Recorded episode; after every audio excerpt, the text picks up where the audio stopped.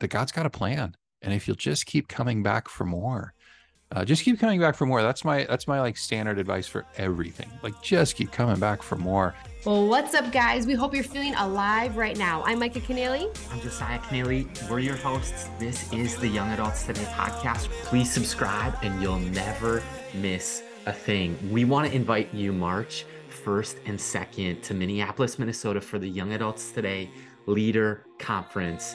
This is for pastors, next gen leaders, people re- leading young adult ministries from across the country. It won't be the same without you there. Why should they come? Well, you should be coming because you can have an amazing opportunity to meet your next best friend, potentially understand that you are not alone in leadership, but also just get poured into and just take a deep breath of like, what does God have for me? What does He have for the ministry? And how can I get a breath of fresh air in my lungs and in my sails as I begin 2024? There'll be breakout sessions, there'll be worship, there'll be some speakers, and an opportunity for us just to get to do life and fun together. And we don't have to be strangers anymore, we get to be friends.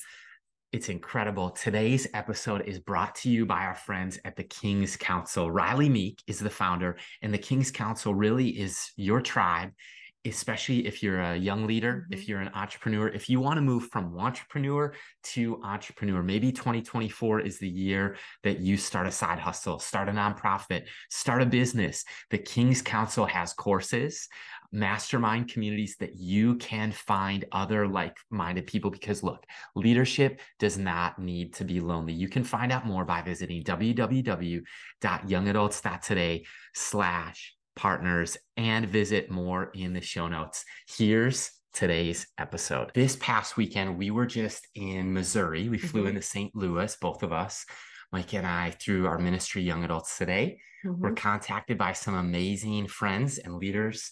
Mm-hmm. Um, ben and Kate Burton, who host Remix Young Adults. They are the, the pastors there in mm-hmm. Cape Girardeau, Missouri. And they had a remix young adult weekend, basically all day Friday, Saturday, Sunday. Kind of the same, it's been said, is a change of pace and a change of place can lead to a change of perspective. Right. There was a hungry group of young adults, and they talk about what God did in us and through us and in the lives of young people there this past weekend. Well, ultimately, we just came alongside some amazing people that are in our life to kind of just make their dream our dream oh essentially and just to hold so up good. their arms so they let us come in and pray and teach and preach and do a couple breakout sessions where we really leaned into ultimately the verse in Ephesians chapter 5 awake o sleeper was kind of the theme. So what our prayer is and what their prayer is that as a listener and as a young adult that your faith would be awakened that you would be awakened in any area of life that you were sleeping in. So we really leaned into that by just pulling and drawing from the text and hopefully challenging and encouraging those who are struggling in their relationships um, in their family dynamics, in their interpersonal relationships with dorm rooms and finding that first job and any and all in between because relationships and people are everywhere. But wow. ultimately, we want to see the greatness pulled out in them because we all have something to offer the world around us. I think the highlight for me this past weekend was Saturday night.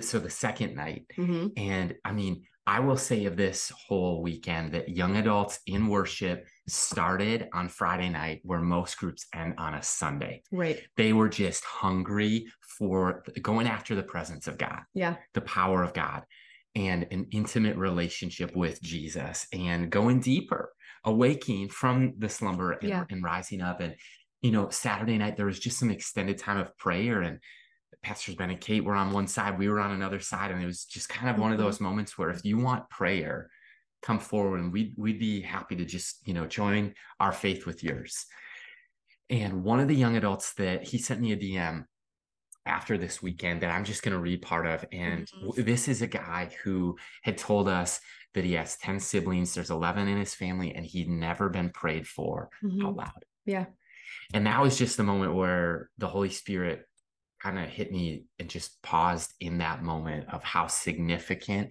it is to pray together, right. to join our faith together, to believe for a miracle mm-hmm. and believe for healing and restoration and forgiveness where there's been unforgiveness. And he just sent me a DM and he goes, Hey, Josiah, hopefully you remember meeting. And I definitely did.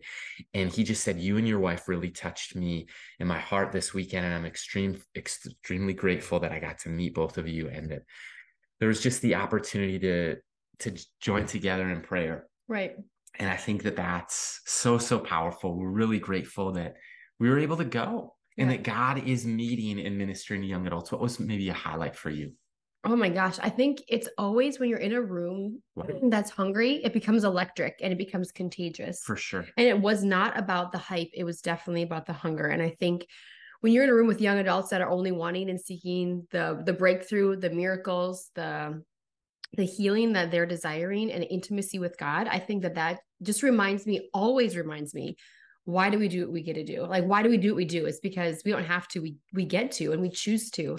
So I think just spraying on that they are wanting to learn how to choose Christ each and every single day and invite him in on the process of adulting of adulting instead of saying, okay, I'm just going to show up and just show off. No, there's a hunger for like wanting to be in step and in cadence with Christ. So I think ultimately is the hunger and that builds excitement in all of us. And it should like that's what it is all about of, you know, coming alongside each other in that process. We're passionate about the faith of the next generation and reaching young adults for Christ in our world today. We drop new episodes every Monday. So hopefully those help uh, just bless your life and your leadership and help you move forward and starting and mm-hmm. strengthening new things in the new year. We're joined by our special guest, Josh Wellborn. Welcome to the show, man. Hey, so good to be on here and so thankful that you guys are providing this resource for young adults and those who work with them. You got it, mm-hmm. man. It's a Love blessing. It. And um, Josh Wellborn is the National Youth Director for the Assemblies of God USA. He's our friend. And uh, Josh, we just want to kick it to you. Maybe you could start sharing some of your life journey of how did you get to where you're sitting today? Yeah, well, the the the elevator answer is I just kept coming back for more. but but since we're not on an elevator, I'll, I'll expound on that a little bit. But uh, I, am I'm, I'm a I'm a PK, uh, raised in the Assemblies of God. Uh, my folks both serving in ministry to this day, uh, different capacities. They were youth pastors, lead pastors, district directors.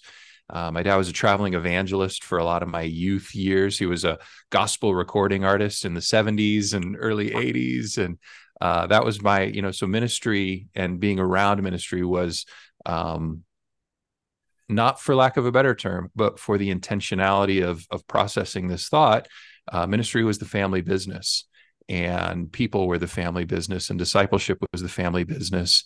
And uh, it was the years it was my young adult years where i had to sift through calling uh, versus maybe the darker side of of family business if that makes sense um, the and by that I mean uh, when you're going to minister to people and you're going to work with people, it doesn't always go smooth.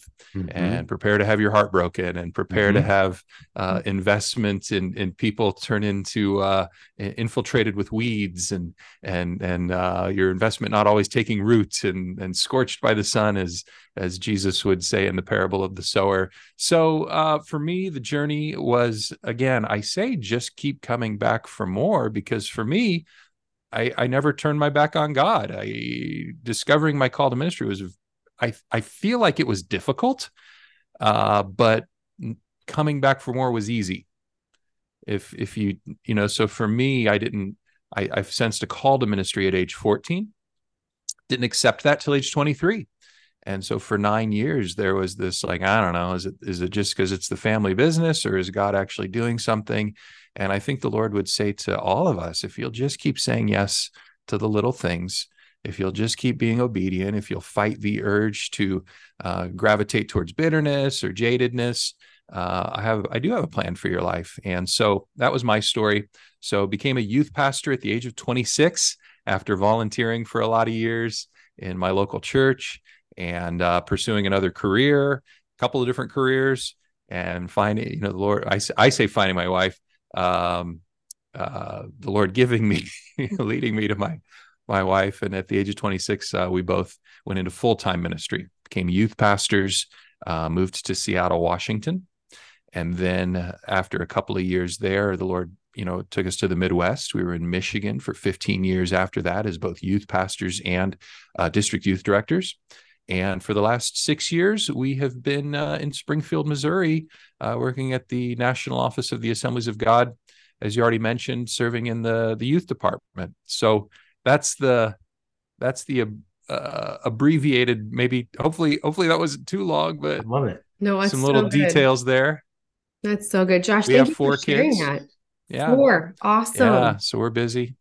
what are their ages? Are they into the young adulthoods yet? A- absolutely. Yeah. So we have two boys that are young adults. So 18 and, and a senior in high school, or excuse me, 20 and a senior in high school, age Wow. 20. So a sophomore in college, senior in high school. And then we have two girls, freshmen in high school and uh, sixth graders. So coming into the middle school. So we have a, we have a, uh, a full blown student ministry going on in our own home. So, and then we have a young adult that lives with us temporarily who's engaged. And so we've got, we've, we've got a full house right now. I love that. Well, thank you. Thank you for coming back for more because we're yeah. on your shoulders in some way, shapes, and form just because of your obedience. Mhm. And for the listener, that obedience is essential. And we know that Jesus called the teenagers, right? He chose the disciples. And you said that you were called into ministry or felt the pull at age 14, right? So that's that's about the same age, 14 to 19. You know, that's those are teenagers and that's young. And knowing that you have a couple young adults in your own home, why we would just be curious to see josh why do you believe that the faith of the next generation is so vital and important in this day and age Yeah. So that and and I think for whatever the next generation is, it's it's always so essential. And and and and there are certainly lots of scriptural references we can we can jump to uh, about passing our faith on to the next generation.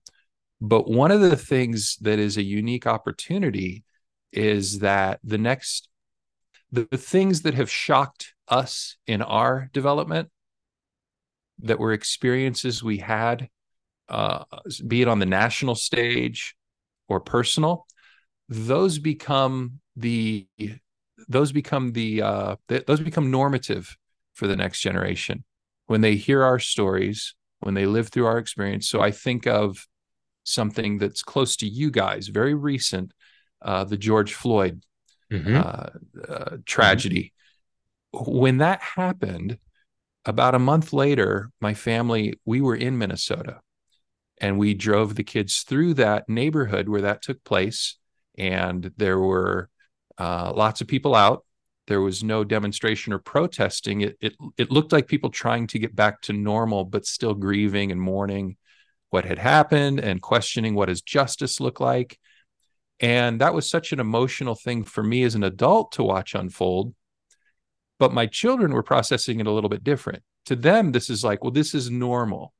So a young person, these shocking things happen and they go, oh, this is normal. Now, that's not for all things that are shocking to us, but that's an example of something that they watch on the news. They go, yeah, well, they were, you know, that man was mistreated and these people are very upset. That that that seems normal to me. So the idea that there's racial inequity in our society and that we should do something to make sure that we're helping those in need, we're we're reaching out to those who who uh, maybe don't have the advantages we have. Um, that would that I was hoping that that would be the response my kids had. It's like, hey, we can, you know, we can actually do something about this. Whereas as a 40 something, I watch that unfold and I go, oh my word. Like I I mean, my goodness, how long has it been since Martin Luther King had a dream on the steps of the the Washington Mon- uh, Mon- uh, Monument? Like my like why is this happening today? Whereas our our children are going, "Oh, like we we can fix this." And so this we can fix this attitude, I think is and and this is again, we can go scriptural, but I'm just talking pragmatically. Like our kids, our students uh, uh, are not shocked by the challenges of the changing uh, landscape of gender in America. Mhm. I am. I'm Mhm. terrified. Like I just Mhm. want to hole up and homeschool them, and and you know, right? And and and in some cases, maybe you know, I'm not. I don't mean to pick on those who choose that tactic, but but it's horrifying to me. Whereas my children are going, yeah, yeah, this is normal, and, and we know what the Bible says, and we know what God wants for us, and we know God's plan for sexuality because we've been taught it in the church, and our parents have unpacked that for us and reinforced it, and they live it and they model it, all the things. So we we're not shocked by this, in fact, and and I think that it's that emotional state of yeah, we we see what the challenge is and we're not scared. I think that's the fertile soil for the Holy Spirit to sow seeds of solution. And in many ways, they are better equipped than I am to take on some of the relevant challenges that are are again, if you grew up in the 80s and 90s like I did, they're shocking. But if you grew up in the 2010s and the 2020s, you're going, yeah, yeah, it's normal. God's God's still God and and he's bigger than all this. And you know, and I don't know why it is that as we get older, I, I would hope that as we get older, God gets bigger, but some, in some ways, God gets smaller because mm-hmm. we're going, oh no, what are we going to do? Everybody panic. And I just love that the next generation, that's not their, that's not their response. Uh, right. Yeah, yeah, we know this. We've seen this before. God's God's real, and He's going to do what He does, and the Holy Spirit still has power. Whereas the older generation were like, oh, let's come up with a new plan.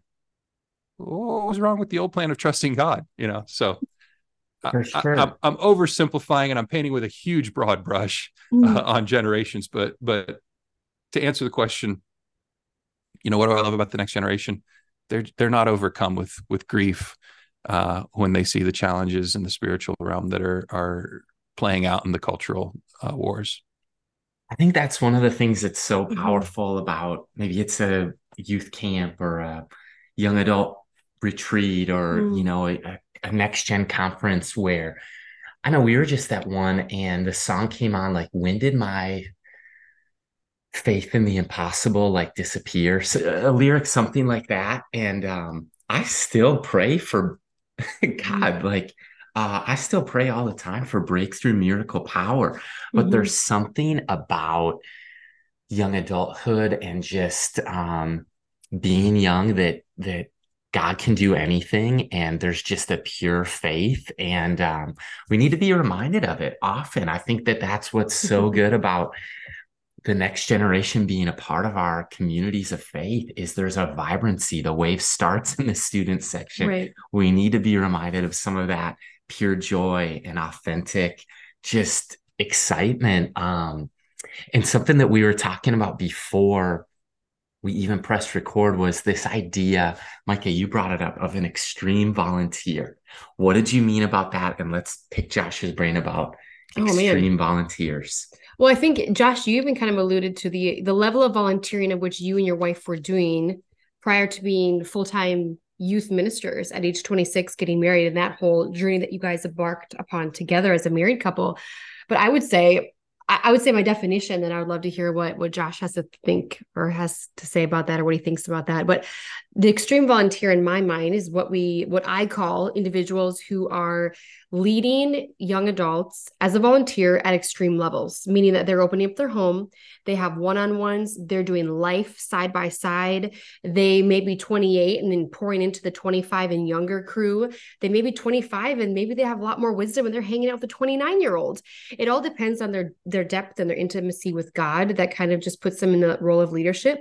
An extreme volunteer is the one that shows up first and leaves last. Like they are going to hold up the arms of the leaders. They understand the vision. They can help cast that vision. They know where the leader's taking them, where they're going, because we know in any form of our leadership, even the Bible says, without um, vision, the people perish. So the extreme volunteer, they catch it and they get it right away. Those are the people that I pray for and that Seriously. I want to snatch right up because I'm like, you get it. You understand like why this is so important. Like you and the young adults they're not going anywhere and they're going to keep coming these generations. After they're 18 you enter into something we call adulting adulthood. So the extreme volunteer i'd say is a uh, some might call it a glorified volunteer who's absolutely passionate about reaching the 18 to 30 year old whether they're in that demographic or not.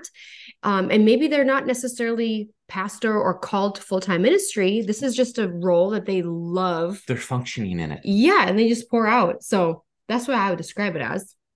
Would you say that you were an extreme volunteer before you said yes to your call in ministry? Oh, for sure. For sure. Uh that I mean that was the key to unlocking me discovering my calling. Like, like if I hadn't done that, I, th- I I don't think I would have discovered it at all. And so for me in full time ministry, um, that was essential. But I think that's true for all vocations. you know I, it, with young adults it, it's interesting that that during that young adult season which josiah i think we talked on the phone about this one it's the only stage in our discipleship because we, we work a lot on age and stage discipleship content in church ministries right you know what are we doing with the babies? What are we doing with the children? When do they transition to youth ministry? When do they transition to young adult? What's the pastor doing to integrate young adults? Like we think about this age and stage thing so so much and the young adults are the one group that are defined not by age, but rather stage. And there's a myriad of stages within this big, you know, thing we call, you know, so post college is totally different than young, you know, uh, young professional or, or, or career. Uh, young career is totally different than young married. Yeah. Uh, young married is similar to young family, right? Uh, but most would say those are all categories of young adult. And here's the thing they make the three biggest decisions of their lives during that season. And throughout history, it was your family and your, your tribe, your village that kind of made those decisions for you and now we don't do that for our young adults anymore. We tell them here we've we've raised you. Now go make the three biggest decisions of your life. And and you guys already know what those three biggest decisions are. And maybe uh, if anybody had time to think about them they would arrive at them as well. So i don't mean to be elusive but it's simply what are you going to do for a career? Who are you going to marry? Where are you going to live? Yeah mm-hmm. right? So historically that was determined oh you know if your father was a carpenter you became a carpenter just like jesus. Fisherman etc uh, and that that wasn't just a Bible time thing. That that existed here in the United States up until I don't know. I'm not a, not a master level sociologist or anything, but um, up until you know recent history, that was the way to go. Uh, the idea of an arranged marriage is abhorrent to Western culture today, but until again fairly recent history, that was the norm. Mm-hmm. And you would never you would never be like, well, I think I want to live in California uh, prior to you know, a hundred years ago, um, growing up in the Midwest. Right. Uh, and if you did, it was it was a wagon train and a and a three month journey that might take your life for the ones you love. You know what I mean? It was this huge thing. Not, Dad, can I have a thousand bucks for a down payment on a on an apartment in uh, in uh, West Covina? Um, so, so it's just interesting to me. So, so you mentioned extreme volunteering. I got excited about that because whatever your career path if you'll throw your with the same work ethic that you just described a volunteer who's serving the language you were using i i are i contextualize for in a church mm-hmm. but if you'll take that same work ethic to any venue you will discover whether or not you have a calling a gifting a great if god's given you a grace for operating in that field be it finance education uh, whatever the list goes on so I love, love, love that extreme volunteering. I and I would also say it should be contextualized within the church because that is the community of faith within which to filter uh, interpretation of culture and career. We always want to interpret culture through the, the lens of, yes, scripture, first and foremost. And ideally, we do that within our community as well. And uh, and that should be the church. so yeah, so good. Those yeah. are my thoughts on it. I love you said that during our pre pre show visit, and I'd never heard that before. I'd never heard the term extreme volunteering, so I was very excited to hear that term because it it gives a lot of it gives a lot of context to what I want for my own children because mm. I know how I know how heavily it weighs on them. I've got a 17 year old and a and a 20 year old. I know how heavily it weighs on them wanting to discover God's plan for their life, but also wanting to be responsible. Always, want, you know, work ethic, all the things. And in hindsight, the key to that for me was extreme volunteering, just saying yes and coming back for more and and letting the Lord do the rest. Yeah, Josh, I can definitely relate. So even elements of my story is born and raised in North Dakota was went to school for business communication so i was doing graphic designing i was doing just org charts all that kind of stuff in addition to teaching fitness classes. I loved so i became a personal trainer and fitness coach and i absolutely loved it. Like i came alive and it was teamed up with um, a local college campus. So i'd be teaching classes and then they see me on a sunday at church and then i realized like wow there is nothing here for young adults. So t- like we just began praying like 12 of us then it was like 35 of us and then we kind of captured the lead like lead pastors eye of like, wow, there's 35 of you wanting to meet. And then it was 75. And it's like, you can use the youth building, but we're going to have to find somebody to sustain this because I, as a lead, cannot take on another, you know, whole, you know, wing essentially of a ministry. And it grew to over 200 within one year. So it's like from 100 January to January, we're averaging at least 200. And I would have never said yes to ministry, I don't think, if I wouldn't have been praying, wouldn't have had a need in my life, which was community. So I'm very much a pioneer of like, well, if I don't have what I need, I'm going to create it because obviously other people probably feel this need too. So it's it's going first essentially. And and that's where I became a glorified volunteer of just starting a Bible study. And then it turned into a ministry. Then it turned to an internship. Then it turned to internship after that into full time staff. And then it's like, hey, you're not a pastor yet. So you should consider North Central University, you know, to further your education, to get, you know, to get ordained, and get licensed and take that process. So no matter what field you're in, I would say that this is an extreme volunteer is almost a beta test for what your life could be, or what we'd call maybe in the business world a job shadow. you yeah, know, or something where you're sure. kind of right and you're kind of just being exposed to what does everyday life look like? Does this make me come alive or is this like slowly draining my soul each and every single day and i would never want to do this? Yeah. so i think i came alive in that world that world which i probably said never. I hated public speaking quiet reserved. I'm like oh man no i'm good. And now it's like okay i'm just no longer that person but taking and putting myself in those positions of okay i'm uncomfortable but god has something here. And maybe you keep coming back. So i don't know. It just it's awesome to see that. So maybe you're listening today and you find yourself in an extreme volunteer. Maybe you feel a calling of ministry and you maybe haven't even demonstrated that to your leader yet and maybe your leader already knows i would say deepen that conversation or if you want to deepen your level of um, involvement in the ministry which you're serving or longing to see you know, be birthed in some ways. Maybe you're listening today and like, wow, that's me. That's my church. That's my Bible study. What does God have? Obviously, everything is birthed in prayer.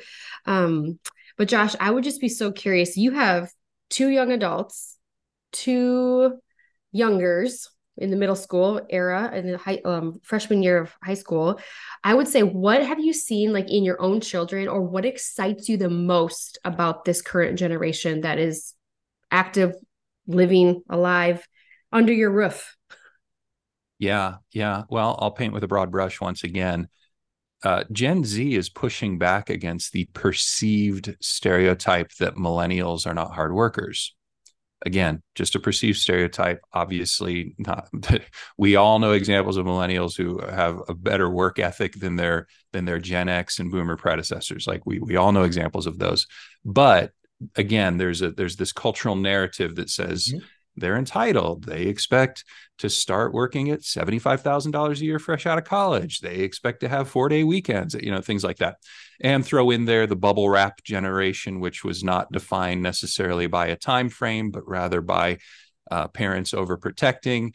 Uh, and i as as someone who's done some hiring in the last 15 years it's more than once that i've had a call from a parent uh, about a work thing. And so some of those stereotypes have played out in my experience in leading millennials. But again, on the other side of it, I can name millennials that have a better work ethic than any any boomer or Xer uh, that I've worked with, myself included. So all that to say, I've seen it in my own kids, and I think I'm seeing it in youth ministries. They are pushing back against that perception and they're saying heck no it's it's I, I think it's the book uh, Meet Gen Z. It says, and I can't remember the name of the author right now. That was probably put out by the Barna Group. James Emery White. Good work. Good citation. Well done, Professor. Um, Got you. Um, the the quote, if I maybe you can help me with the quote then, Josiah. It was Gen Z will have the um, the work ethic of the greatest generation, but mm-hmm. the cynicism of Gen X. Mm. And uh, nobody knows much about the cynicism of Gen X because we didn't really spend much time talking about them. That's that's me. I'm I'm Gen X, and and the way I paraphrase what defines me as Gen X is I want to succeed really really bad, but I really really want it to look like I'm not trying very hard. Uh, so that was that was that that that to me that's Gen X in a nutshell. And so what I even see with my own kids, they're all entrepreneurial. They're wow. all finding multiple streams of income in wow. their teen years and so trying to help them with uh, how to manage their finances in a way that I didn't have to do as a teenager is pretty remarkable and pretty exciting. And so as a parent, I go, man, I'm not worried about them at all. Uh, they're going to be just fine. Um, that's just one one thing that I see fleshing out already in the area of discipleship. I think discipleship for those of us in church leadership, especially those of us who've, who've kind of emerged into administrative roles, uh, we're constantly course correcting. We're constantly going, okay, how do we do this better? How do we be more like Christ? How do we how do we be, have a more biblical model? And and and one of the things that certainly has emerged with um, millennials and, and older Gen Z is that I'm afraid that oftentimes we disciple students and and this is not these are not my original thoughts. I, I, I would cite, but I don't remember. So if you know where this started, please jump in. Is that oftentimes we disciple young adults and they look more like the church that they came from than they look like Jesus. So when they go to college or when they go to uh, a new a new part of the country and they want to find a community of faith, but it turns out that they're their their worship preferences aren't just preferences these are these are deeply rooted discipleship dna elements that were were crafted to look like a, a local faith community and not so much to look like jesus and, it doesn't mean that those two things don't intersect but we all know from church to church even so i represent the assemblies of god if you go to one assemblies of god church on one side of town you go to one on the other side of the town uh, one on the other side of town you might have two totally different experiences in terms of worship style, in terms of sermon, uh, in terms of of, of uh, the way a community interacts with one another.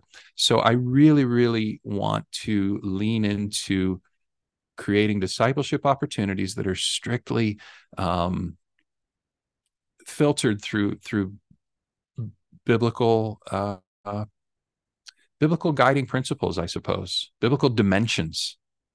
Um, we call them the seven dimensions of a spirit filled disciple is kind of something that's emerged in this office as we've had that conversation and um and i think I, I think we're on the right track with that but again as i said if you're if you're in the business of of creating discipleship resources you have to also be in the business of course correcting so hopefully that's, we're on to something good. Mm-hmm. Oh, that's phenomenal. One of our friends, Grant, he he just was like, man, I don't think it's a next gen problem that the church is facing. He goes, I think it's a discipleship problem. Mm. And when he said that, I went, mm. you know what? I think he's right because I just think that for Jesus, this was uh, there's one poem that talks about our Savior as the three and a half mile an hour God because he walked everywhere he went and just the the pace that he was not in a hurry he wasn't mm-hmm. in a mm-hmm. rush and i think that we sometimes people literally died waiting on jesus right that's not even hyperbole. Right? No. And, and, so i think we live in such a um, fast paced culture and crave i think the pace of mm. what's convenient. Many times that it, it can be i mean and at the same time there is no rushing discipleship. There's there's no shortcut to it. It's just i think it's a life on life sharing mm-hmm. overcooked meals at a table in families um but I, i'd be curious to follow that up josh what are some of the ways that maybe a young adult leader listening could um, apply or what are what are some ways that are maybe an opportunity for the next generation in their churches and communities to create some discipleship pathways and opportunities for young adults mm-hmm. to be integrated into the faith community yeah well i think there's a few of them that that that that pastors can do to integrate young adults into the the overarching faith community the first one is relationship and that cannot be overstated. I, I, I don't know how to I, I I don't know how to drill that into people's heads. Uh, my generation, we said ministry flows through relationships, and relationships take time. Uh, spending time with people, uh, and then the second one is relationship. Um, Wasn't that the first one? yes, I think it was John Maxwell said, "He who spends the most time wins." Mm. Uh, yes, it was the first one. I, you're, you're, you're, you're uh, listening. yeah, you're listening well, and and hopefully my point is coming across. Relationship, relationship, relationship. I think that, you know, I know that this question's up next on our roster. You uh, framed it as what can lead pastors do, mm-hmm. and hmm. I'm going to pitch this back to all uh, all of those who who have a pastoral spiritual leadership role in the church it's it's it's your job yes to spend time time time time time mix in biblically rich content. The fact is if you're living uh, a spirit filled life pursuing uh, your own spiritual disciplines and growing in in your love for jesus all all the only thing you have to add to the mix is time with people. The rest of it will come for those who desire a more formulaic approach. Well you teach the things that that the holy spirit has revealed to you and the things that jesus has taught you in your journey. Um, I, I, I talked about lead pastors for just a moment so I'll, finish that thought and and then and then conclude with that in terms of re- responding to this topic. Unless you have other we can we can talk about as long as you want but i'll stop talking here in a moment I think I think spiritual leaders and pastors have a unique ability to identify those who are called to ministry in the mix. And I don't, you know, we have a great resource out of the national office. It's a book entitled Called. Mm-hmm. Uh, a young man named John Zick wrote that and just did a phenomenal job creating a resource for teenagers to discover a pathway to developing their call to ministry. But I also think that it's incumbent upon us to look at the next generation say, man, who has that same calling that I have? The reason that you, as a pastor specifically, will like be able to identify this is because you have that anointing yourself. You, you, smell it on yourself, so you will smell it on others. That is hyperbole. That's not literal. Um, you will you will recognize the trappings of a 13 14 15 17 21 22 year old who is called to ministry and i think it's incumbent upon young adult pastors, upon youth pastors, upon lead pastors to identify who that is. And you say, well, that's an overwhelming task. If you'll stand around, if you'll if you'll poke poke poke your nose in on the young adult service, on the youth service, if you'll watch them interact with each other in the altars, if you'll if you'll pay attention to how they hang out in the parking lot, if you'll stop in on some of those youth gatherings, you'll start to notice some leadership emerging and then you say well well is that spiritual leadership or is it a natural uh, leadership ability that god's going to use in the marketplace in the nonprofit world et cetera? And i just i just love love love hearing the stories of those who are called to ministry. And it was at a young age that that lead pastor took a special interest in helping them discover that calling uh, author of that book, John Zick, he would he has story every virtually every youth pastor that went through his church during the time he was a student and the lead pastor all to this day keep in touch with him because they were invested when he was in his teens and now in his 30s they still follow up on him. And i think that's not just one of the responsibilities that we have as ministers it's one of the great pleasures that we get uh, to walk with young people on that journey. So um, i answered two of your questions mm-hmm. question. I love it. I love so it. Good. And we've had John Zick on the show and mm-hmm. talked about awesome. Calling, and I mm-hmm. think that that's a huge part of the conversation when it comes to discipleship because we are enlisted. All of us have the capacity to, at, on some level, disciple others. And it might be a vocational capacity, it might be an extreme volunteer mm-hmm. capacity. But I think that that's so, so important that mm-hmm. we all catch that vision of equipping the saints and and maybe it was like I know one of the reasons I was somewhat willing to explore ministry is I had somebody take a special interest in me and I remember before I was called I just thought if I could have the same impact that that one Brent Silky had on me and Love I could that. do that for one other person mm man, it, it, my life would be worth it. Like that, that would be so, so meaningful. Yeah. Um, good. And, and so I, I think that calling is just, um, and, and to now look for other people to impact or to see like, Hey, I see leadership in you. I, I can ride with that. I think that that's something that we can all, um, take note on. Yeah. I think that's good. One thing that we really lean into while we lead young adults is what we've realized the last, I don't know, 10, 15 years of doing young adult ministry is people don't view you as their pastor until they've been at your dinner table. People don't trust you until they've been invited for that cup of coffee and it's put on the calendar and it actually happens. So we were just had a conversation just yesterday with one of our friends on the West Coast and we were just unpacking some of the things and I was like, "Listen, here's the deal the generation that is currently like rising up, they can view a transactional person a mile away. Yep. Oh, this is transactional. I don't want nothing to do with it oh, you're relational. I'm going to lean in. And so we're, we're really just uncovering, discovering this the last few years of like, wow, there's a transactional approach that people have in ministry, which is very self serving and next gen can see it a mile away. But what they're craving is relationship. If they're the mm. longest gener- generation, what they want is relationship. And if we can create room for those people at our literal dinner table, and say, no matter how many people come here, there's always room for more. If somebody is late, you set another plate. And I think that when it comes to the relational equity of which leaders wish they had to put forth, I feel like what we really do need to do is just slow down and take a breath as leaders. And I always pray for three things. I pray anytime I mentor a young woman, I say, listen, I pray for three things for you and for myself. And I would encourage you to adopt this. And this is wisdom, knowledge, and discernment. As a leader and as a pastor, when you start praying for wisdom from that from God, it even says, if you lack wisdom, ask, it'll be given to you, right? And then we have the discernment. And the discernment is the biggest piece and the biggest factor that I, I wish every young adult had when they're making decisions, like discerning, like, who do I let in on this dream? Do I take this job?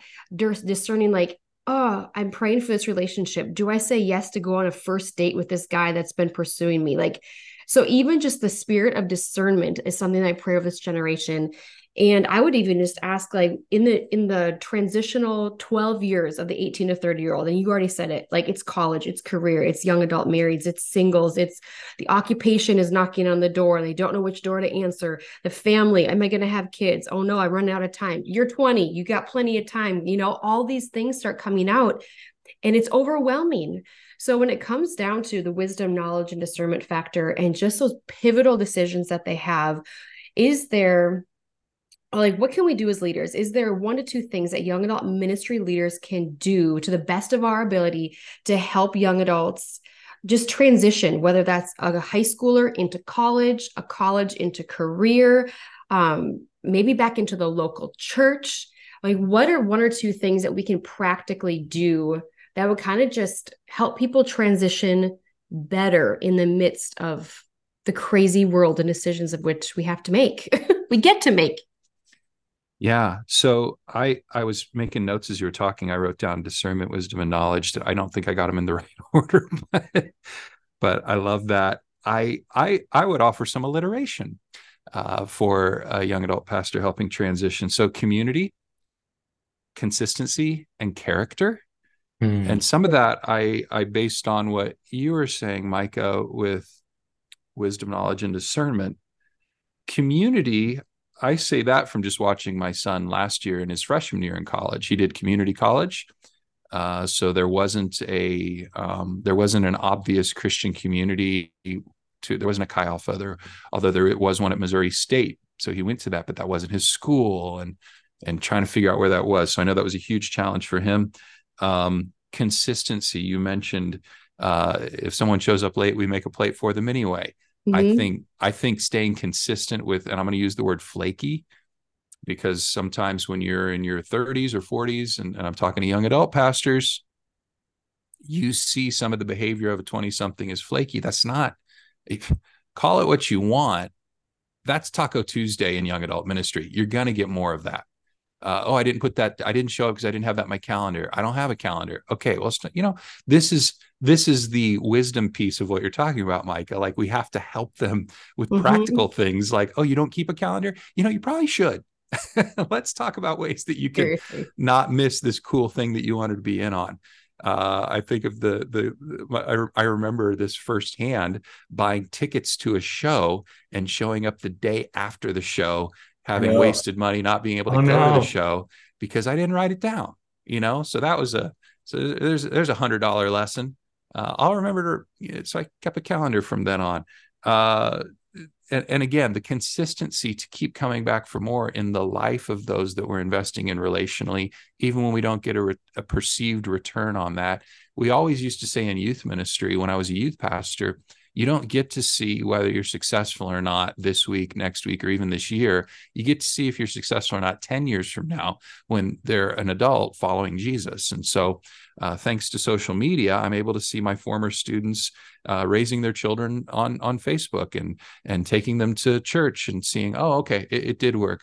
And but uh, and on the converse, I see people that are not serving the Lord that I go, oh my goodness, I thought for sure we we were successful with them. Why? Because they showed up to all of our events and our classes and so uh, and then character. The character is a two-way street. You you reproduce what you are. That doesn't stop uh, when they graduate high school. So mm-hmm. as leaders investing in young adults being able to instill and build that character um, we in the church are, are kind of um, when someone displays a lack of characters and it erodes trust, we distance ourselves from that. Jesus didn't do that. Um, the parable of the lost sheep, he leans in on the sheep who is away. You know, so helping young adults develop character that's going to serve them for the rest of their lives, having candid conversations about finances. You know, where are you tithing? You know are you are you are you teaching good financial stewardship? Um that that is finances are so so important at that age because uh this is where this is where you learn to manage little. And if you can manage little well you'll be given more. But if you don't manage little well you're not going to be given more. Um and and i want i want my kids i want young adults that i influence to to be blessed. So i'll just just to re just to summarize. So building community being consistent, community consistency and character, uh, I think are are are. Uh, I was a young adult pastor um, at two different churches, and th- those had had it to do over today. Those would be my my starting points. Wow, I I love That's that. Good. I love that. I think that um, there is such power in community in the the mm-hmm. idea that I'm I'm seen and loved. I think it was a Timothy Keller quote, something to the effect that, you know, to be seen and loved or to be known and loved is our deepest desire. Mm-hmm. But to be loved but not known is mm-hmm. superficial. To to be known but not loved is our greatest fear but when we are both he just c- compares it to the gospel of mm-hmm. the, the power that community and christian community can help us to be known and loved is remarkable and and consistency i think that in the world of young adulthood this is a transitional community that i mean if we can be pillars of consistency you know eh, I, I think that that's just going to mm-hmm. benefit mm-hmm. those we minister to and the character piece I, I love it when when we train young adult ministry leaders one of the things i'll often tell them is like part of your role is you're like a part-time life coach because you're going to help people put together a budget for the first time you're going to give out some dating advice you might even I don't know, I set some people up on dates, um, but even managing a calendar, like these are some of the very simple things like pull out your phone, use this app right now. And I think that with it, you, you brought up one other thing about community college. And I'll just say, having gone to a community college, we led a Chi Alpha before doing this. Um, in between being on staff at a church and leading young adults today, we were at a community college doing ministry and it is like the wild west. Because it's it's honestly mike described it as an airport terminal. You've mm-hmm. got thousands of people and they all have their headphones on and nobody really wants to commit to community because they're they're going to be gone soon. And so we're all tolerating this waiting room. But the very thing that this place is lacking is in its own name community and I just think that anytime I meet somebody in a community college, I lean in because they're going to need some extra connections, some mm-hmm. extra introductions to relationships. Um, but that's so, so good. But Josh, we are loving this conversation. Mm-hmm. Are you up for five minutes on the clock where we go oh, rapid oh, yeah. fire? You up for that? Absolutely. And by the way, I've been taking a ton of notes. Uh, Josiah knows this, but but we are committed to developing discipleship resources specifically to help young adult pastors and young adults. And uh, I don't have anything to announce today, but just know that we are working and praying towards meaningful resources from the national office and all the things that I'm learning from just listening to you guys talk uh, is so so valuable. So thank you. Oh my gosh! Yeah, do five minutes of five and five. Before we set the clock, it doesn't have to be just five minutes. By the way, I've got I've got let's see here. I think I've got forty minutes. Anyway, not that we need to use all forty, but yeah, I've got forty minutes you can have Josh, as many of them as you want. Such joy to Mike and I's heart to mm-hmm. hear what you're talking about with the AG and just our tribe. Mm-hmm. Um, well, you're so encouraging for relationships with young adults and resources. Well, yeah. And let me just say, it's it's it's leader, it's you guys. Your the Keneally name comes up a lot as I've had conversations about this because of what you've done and the commitment you've had to young adults. Because for me, I, I mentioned I was a young adult pastor, but if I'm just honest, it was a peripheral assignment.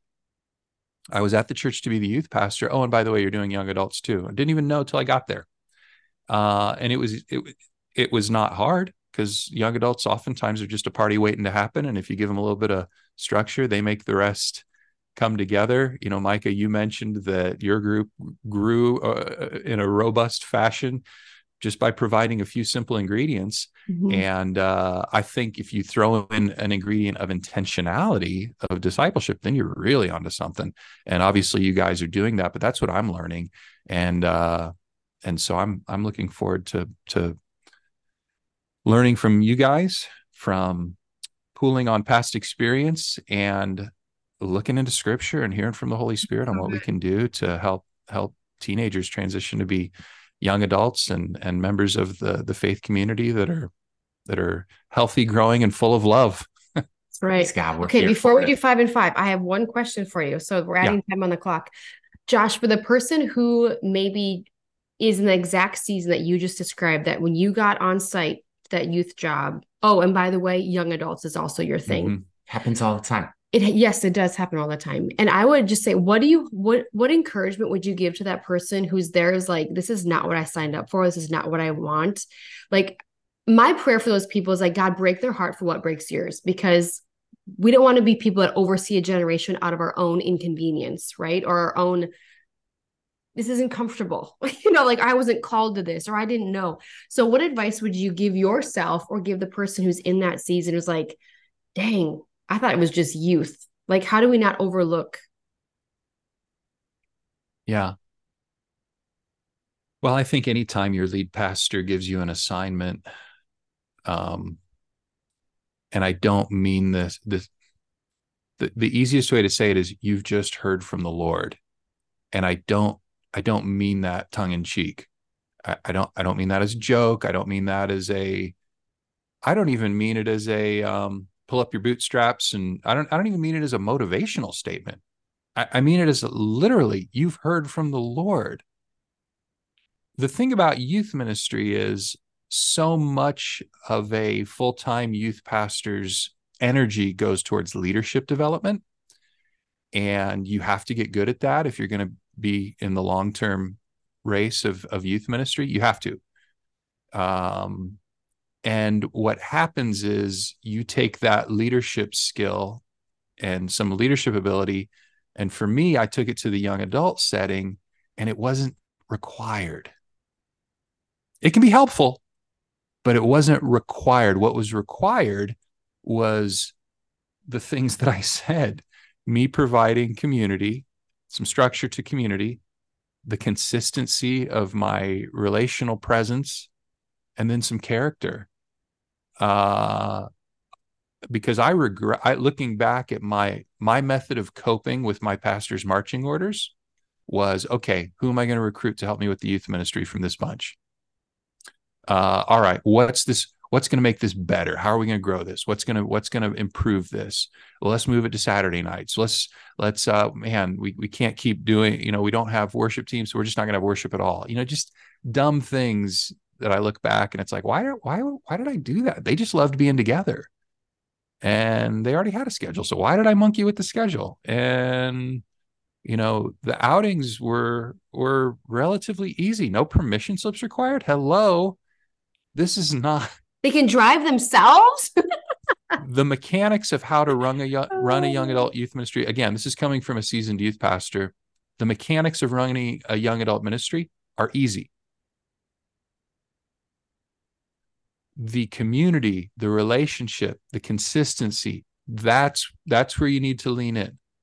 The but you see, and oftentimes in ministry, we think we're being paid to do the mechanical things. Mm. Because usually the ministry stuff comes, we've already done that as an extreme volunteer. Usually they add the paycheck because you've got to do some things that are on the clock that you wouldn't it wouldn't be required otherwise. So we try and fill our time with those things because we think that's why we're being paid. And in some ways we are. Um, and I realize I'm getting maybe a little vague right now. And I and it's and I think I'm also processing right now, I'm being a bit of a verbal processor because you're forcing me to reflect on my years. Uh, two two different churches, young adult pastor in two different churches. Well, in one of them, I really was more hands off, and it grew and it was awesome, kind of like what you described, Micah. And I was 28, so I still was a young adult. And it wasn't very long before one of the other young before one of the other staff pastors had a vision to lead young adults I, I think it's because we made it look fun and and good and and he was I think it's because but but truly I was pretty hands off with that. And and then the Lord led us to another church that had kind of a mega church culture. Uh mega church you say, well, what's the difference between mega church and mega church culture? Eh, you can be big, but you don't have to have a mega church culture. Well, why do we define mega church culture? In summary, it's systems and process and things like that. So I went to a mega church culture church and and it was large and introducing all those systems and process if i had that to do over again i wouldn't do it. I would just stick to the relational the relational piece because the, the, again young adults are pretty much okay with again you don't have to have permission slips. I don't know. And and and maybe some of the answer micah is i don't know and that's okay. I love it. That's okay. Sorry just processing. not at all. Not at all. I think that I'm happy to verbally process if you're okay with that. No, I love it. I'm a verbal Beautiful. processor. Josiah's the internal processor. Ah. So, oh yeah. So here's for the five and five. Okay, here we go. Yeah. Number one, favorite sports team. Kansas City Chiefs. Ooh. Patrick Mahomes, let's go. Yeah, yeah. Well, plus I was I was born and raised in Missouri, and most people don't know that the Kansas City Chiefs are actually in Missouri. Mm-hmm. So it's kind of a point of pride that we have a a winning team. See, there you go. I love it. Okay, question yeah. number two, Josh. What is a hobby that you enjoy outside of any form of ministry? What do you do for fun? Yeah, so this is one nobody, very few people know this one because I don't, I don't really post it on my social media because I don't know, I don't know what, I don't know what people would say or think. Knit. I'm afraid, I'm afraid of. I don't knit. No, I work on cars. No way. That's yeah. It, it kind of it. emerged because we had teenage sons who were buying old cars, you know, used cars because that's what you know teenage teenagers can afford. And out of that, you know, we we're helping them pay for them. It's like, well, so I I decided to get a cheaper car. So I sold my car. I had a uh, it wasn't super expensive, but I, I, I got a four thousand dollar uh, pickup truck and started working on that. And and uh, yeah, so now I've now I've I've I went through a Jeep. I went th- again just under under five thousand dollars, fixing them up and then selling them, not for huge profit. In fact, just kind of breaking even. So I, I and I was getting the cars that I always kind of wanted to have as a teenager. So these night I got a 90s model pickup truck, I got a, a 90s model Jeep Wrangler, and then now I've got a 2005 convertible Mustang. So it's like kind of all the cars I wished I'd had when I was young that I couldn't afford. But um, yeah, the Mustang won't go in reverse. So I'm going to be rebuilding a transmission over Christmas break. oh, well, wow. But I enjoy it. To you. yeah. yeah, no, that's I, it, that, that's my, that's my hobby. That's my non, my non uh, ministry uh, distraction where I get out of my head a little bit. I love so that. Fun. I think I've learned this that, um, when we're in ministry to have some form of a hobby that there is a start, there is a problem, and there is a solve to it, whether yeah. it's HGTV, you know, house stuff or furniture or baseball cards or shoes or cars. I yeah. think it's all great. Mm-hmm. That night I run just about every morning. So and uh, you catch me on a day when I slept in, but but typically I get up and run a 5K most mornings. I can't do it every morning anymore because my knees are starting to feel that. But yeah. Oh man, Josh, it's awesome. Um, if you could ask Micah and I anything, this is the curveball to you. What what would you want to know? Oh, I'm asking a question. I yeah. Let's see here. Gosh, I wish I'd been more prepared for that one. Well, this one keeps us on our toes. Yeah. Keeps you on your toes, huh? Yeah, just like all right. so so tell me the um tell me the thing that that is that you have to do every day to have a the kind of marriage that you can host a podcast together. hmm. Because this must be because you guys fired up the the webcam and I saw both of you sitting there. I thought, hmm, I don't know if my wife and I could do that. So there must be something special going on that that you guys are able to do that. Maybe it's that one's a verbal processor and one's uh, internal processor, but but what uh, or or maybe we'll make it a general general question talk about healthy marriage what are what are the what are the best practices of of uh, oh, healthy man. marriage well, sure. I will say Carey Nieuwhof was fascinated by us and said that we should start a marriage podcast because of our unique dynamic. Just from like how I process my personality, my testing on the personality tests versus his and he th- he thought he goes you guys are like a very because, unique dynamic that I've never seen before because so. part of Nieuwhof's steel is like when you're at your best and so yes. he's like Josiah when you're at your best I'm like midnight like 10 p.m like I have incredible energy I could write a book tonight at that time um when, when, are you at your oh best? 7 to 7 a.m to 11 a.m so there two o'clock i'm like where's my second or third cup of coffee? I'm ready for a nap until about four. That's me. So, oh i hate that. It's like three I relate to that. school would get out i'm like where's the snack? It's snack time.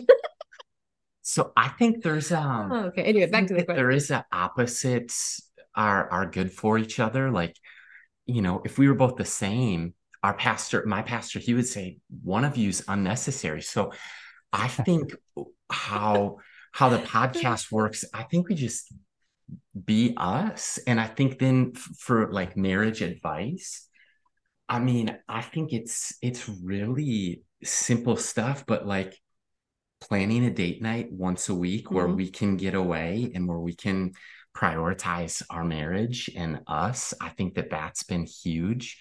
I think reading a marriage book a year mm-hmm. is something that we try to do and and just we commit to growing together, um, knowing each other, having some friends in our life who care about the success of our marriage that we can talk to, that we that they can pray for us. Um, what else would you say? I would say something what we're learning in this season because we're, we're, fundraising, we're missionaries. We feel like to a generation as we lead along nonprofit. And one of the things I we've adopted in the last like three months is like we need to celebrate more. Celebrate the small things, not just the big birthdays or the holidays. Like celebrate all the wins. Like our daughter's potty trained, awesome. Okay, what you get to do next is we're gonna paint one wall in your bedroom. Like it's gonna be great, and you get to help. So I mean, celebrating the small things in marriage and in our family unit, I think, is one thing.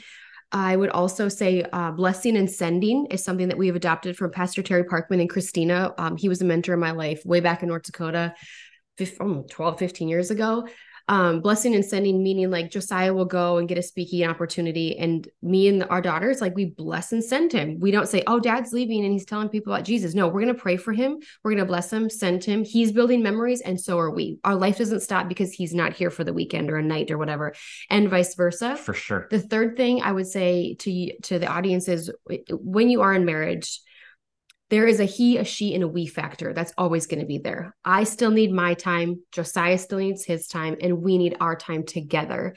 And that looks like Josiah, I bless and send you to go hang out with Brent and Micah. Like just go to a game, go, you know, go and have fun. Me, I'm going to go over here. So recognizing that apart we can function and together we can function because we're working out our own salvation each and every single day. But Christ is at the center of everything we do. So I would say for the marriage person listening, how do we do what we get to do? Well one we said yes. Two we said we we, we knew before we got married that we were both called to ministry uh, specifically young adults not even knowing each other. And um yeah just putting god first in all things i think and let everything be birds in prayer. I think that's one of the biggest things that i've been passionate about is don't start anything if god's not there. Like if he's not in it, don't even start it. Pray about it. If he says yes, great. If not, stop right there because right. maybe that's not what he has. So great question. Long answer. Sorry. well, it's fun to watch you guys work together. It's it's uh, obvious you enjoy it and and are uniquely uh, gifted to uh, to serve side by side. That's awesome. Awesome. Well, thank you for saying that. Okay, here's the question number four. Is this mine or yours? Go for oh, it. it's mine. Okay, I'll take it. Okay, you can travel to anywhere in the world or anywhere. Where would you travel and what snack would you take? Ooh. So this is uh it, for 15 years my wife and I saved up credit card points and airline points because we knew that someday we wanted to take our kids to Europe. Uh, but when we started that, we only had one uh, we had two kids and and so last summer we finally cashed in all the points and took the kids to London and Paris and now we need to go back uh, because uh, there were so many things that like our teen our teenagers were typical teenagers about, and we're like, we've been saying 15 years for this, and so I want to go. I want to take Jennifer back to London, and I, I and and do the London things, and go out to eat and and catch a show and and uh and walk through the park but but but it has to be in the spring when it's sunny there because like I don't I don't really do well with like day after day of gray. So, and I know that that's typically what the weather is there. But yeah, we went so we went last last May and it was sunny every day and uh and we we really enjoyed that. So so that would be my spot. That's what I was thinking about this morning. Like got to figure out. My wife and I just had our our 24th wedding anniversary on Monday. Yay, congrats. So this, oh, thanks. Thanks. Yeah, so for 25 it needs to be a trip. So I was already thinking about this question this morning uh, thinking about what we're going to do for 25 years. So I don't know if we'll do that or not, but if to answer the question, what's the spot and what's the snack? That would be the spot. And my latest snack that I'm obsessed with, and it's such a high calorie snack that I can consume, I can eat a thousand calories in probably five minutes. Is is it's terrifying. And you would think it's healthy, but it's not. It's from Trader Joe's and it's the peanut butter caramel popcorn. It's, oh, I know. It's my favorite thing. It's my favorite. Like some people are like, oh, it's my, my favorite thing's tiramisu or or uh, Andy's frozen custard. If you've ever been to Springfield, Missouri, it's like no, no, no, no. Just give me some of that caramel peanut butter popcorn. I'll down the whole bag, the whole bag. And I did. I did the other night because I, I that we don't have a Trader Joe's here in Springfield. So I bought some when I was uh, traveling recently, and I thought I'm just going to eat a little bit of that before bed. I sat on the bed and ate the whole bag, which is six servings at 140 calories a serving. Does that get us north of north of a thousand? Gets Almost. us pretty close. Borderlining, but that's why you run every morning. Okay, keep that I, running going. Popcorn is a treat. At my age, I can't keep up that I can't keep up with my appetite though. The last night I had broccoli and salmon, so Oh, there you it's go. A, it's a it's a balanced heart healthy obsession. But yeah, give me some of that peanut butter caramel popcorn from Trader Joe's and a couple of economy class tickets to uh to London, and we're in good shape. Okay, well, we could maybe take care of the popcorn aspect because we do have a Trader Joe's. So yeah, you do. Might expect they got they have everything in the cities. You guys, people that have never been to Minneapolis, they may not know this. Minneapolis, in my opinion, is the absolute best of the Midwest. Mm-hmm. People from Chicago would disagree. They'd be like, "Oh no, Chicago's best city." No, it's it's Minneapolis. Like I love, love, love Minneapolis. The food, uh, any any any franchised store that you like to go to, uh, like whether it's food or or electronics or clothing, any. Of course, Mall of America has all that. I because talking about the Mall of America, I was like, I don't care. But then like uh, Parker Dickerson took me there. He was at Cedar Valley there for yep. a little bit he took me there and I'm like, this is amazing. Micah took me there once. I'm like, this is, it's all here. And, and I, it, this is awesome. Yep. And I'm not even a shopper. I don't like to shop. I prefer online, but it's, anyway, I'm rambling. Oh, it's fun. I do love the cities though. Well, if you're ever here, let us know. We can take you, you to the, the cities. America. Oh, I certainly will. I certainly will. I want to come visit your I want to come visit your young adult uh, conferences. You know that Josiah sent me a couple of different um, gatherings that you guys do and i'm so yes. i'm so wanting to just gather as much information as i can on on uh, what's working and and uh, just being part of that network we love that well march 1st and 2nd we've got some fun things planned mm-hmm. and uh 2024 it'll be in minneapolis there's uh some fun things we're working on TBD. so it, it would be fun to have tbd Yeah. That'd be amazing. We'll talk more. Working on the details. For But- sure. Josh, amazing conversation. If you could leave the listener with one piece of encouragement or hope or advice, what are you leaving them with today? Yeah. Well, in the context of 18 to, you know, 30 year olds, it it and we've already touched on this a little bit, but just this idea that that um that God's got a plan. And if you'll just keep coming back for more, uh, just keep coming back for more. That's my that's my like standard advice for everything. Like just keep coming back for more. Cause cause you're it, it, it's fun to do things well and with excellence it's fun to have um, the experience and the you know god gives us all talent but it's fun to get to a place where you've the lord has has allowed you to develop that to where you're good at things. Um, it's fun to be successful. Nobody wants to be a failure. It's fun fun fun to do all those things but those things only come and, and i say all that some of us start off c plus and you don't get to excellence without coming back for more and so for me it's just a lesson of coming back for more coming back it will you will improve you will get better you do get another chance to try again at something. And so that's my that's kind of my life advice. And for those in the post college season how exciting. If you'll just give yourself to serving if you'll give yourself to the community of faith the lord will open up opportunities and uh, and mentors, the things you're craving. Uh, God's going to give those things in due time. So that's my rambling advice, I guess. Hmm, love it. I love it. It's good. Josh, thanks so much, man. Well, you guys are great. Thank you so much. It's fun to it's fun to visit on here. This is the Young Adults Today podcast.